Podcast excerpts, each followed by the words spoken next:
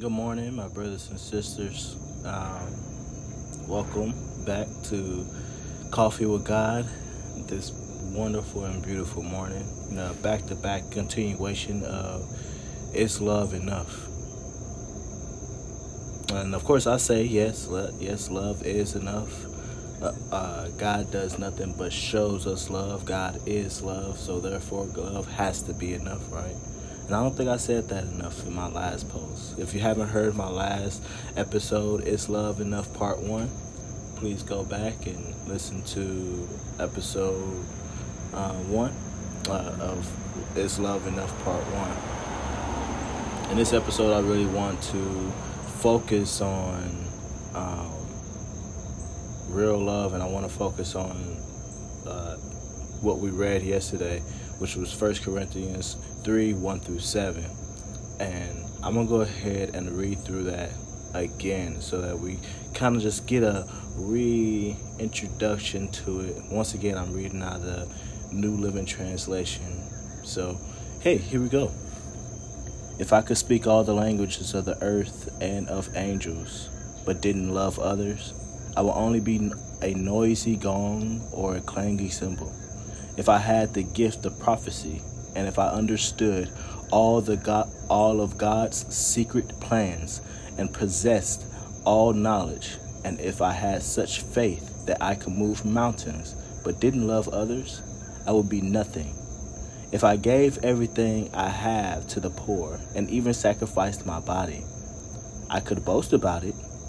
But if, if I didn't love others, I would have gained nothing. Love is patient and kind. Love is not jealous or boastful or proud or rude.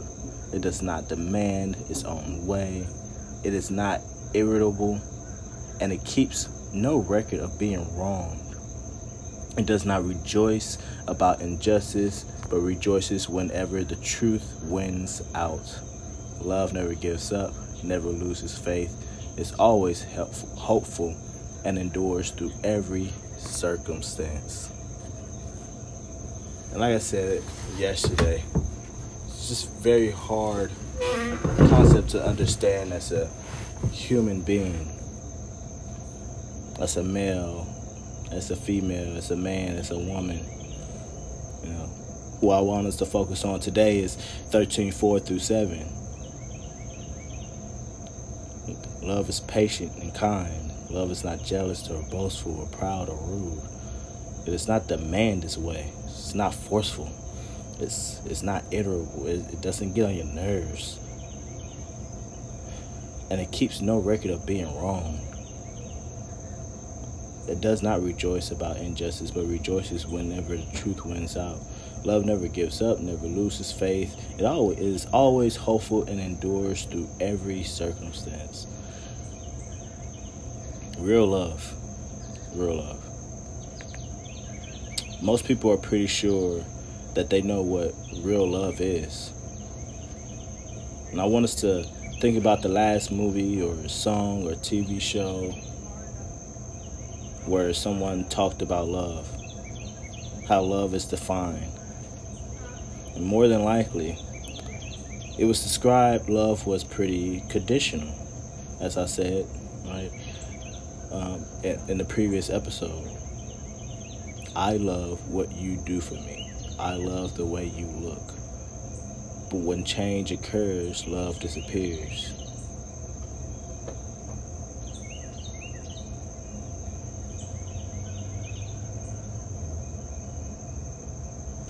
I just want us to really think about that.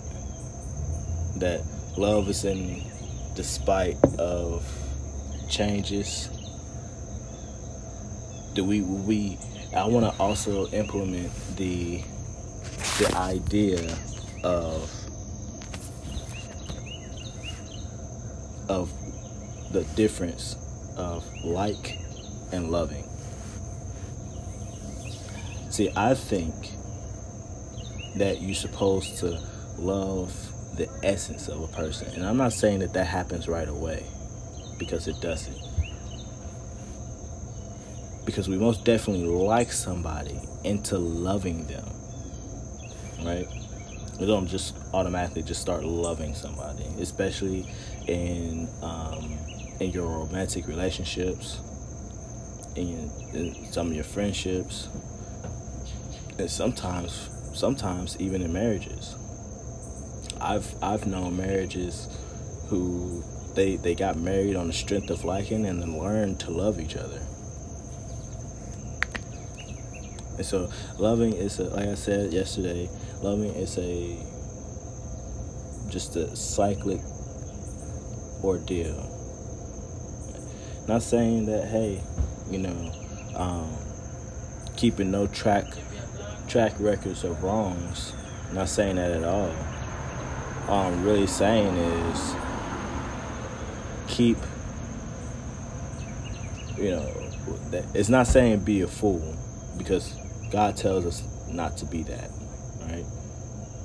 It's saying to truly love someone, to truly love, the way that God truly loves us is even though we may wrong him, uh, he still he looks out for us, right? And just as should we to other people. Not necessarily do I need to keep that person in my circle, but I should still show a manner of love in which God has shown through that.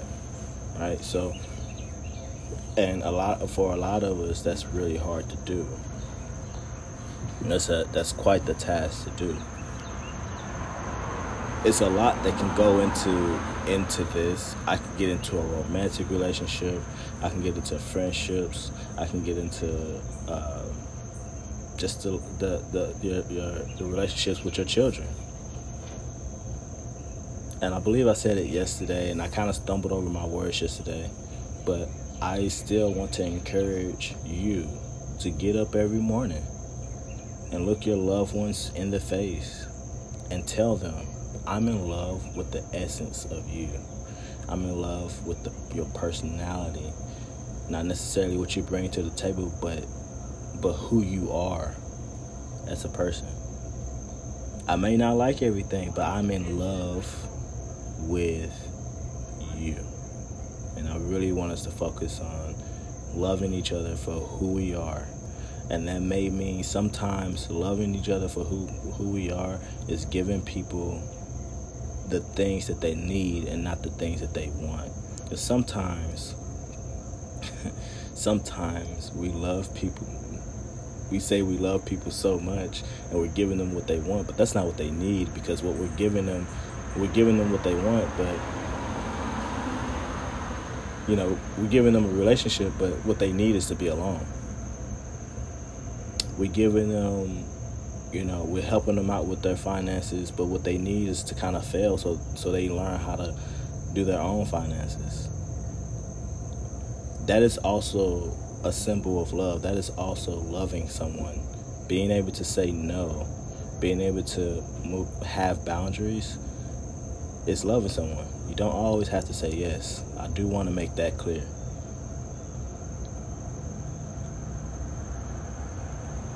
Loving someone through their troubles, loving someone through all, you know, through their struggles is part of love. And sometimes you have to say no to people in that time because at, at a certain point, you still have to love yourself. But I encourage all of us to just wake up in the morning and choose, choose love, choose happiness, look your loved ones in the face, and tell them I'm in love with your essence. I'm in love with your presence. I'm in love with your person, your spirit, your soul. I, I love all the things you do for me, but I'm in love with you. And I want you to pray to God and tell Him, rejoice in Him. And I love you, God. I'm in love with what you do for me through the testimonies that you put me through and through everything that you have, brought me through. I am in love. So, my brothers and sisters, this is the ending of part part two. I'm got 10 minute to 15 minute time caps on my episodes, as you guys already know. It was a pleasure bringing this message to you once again. Like, share, comment, ask questions. This is a Bible study for all of us. I love you guys, and I'll talk to you later. Bye.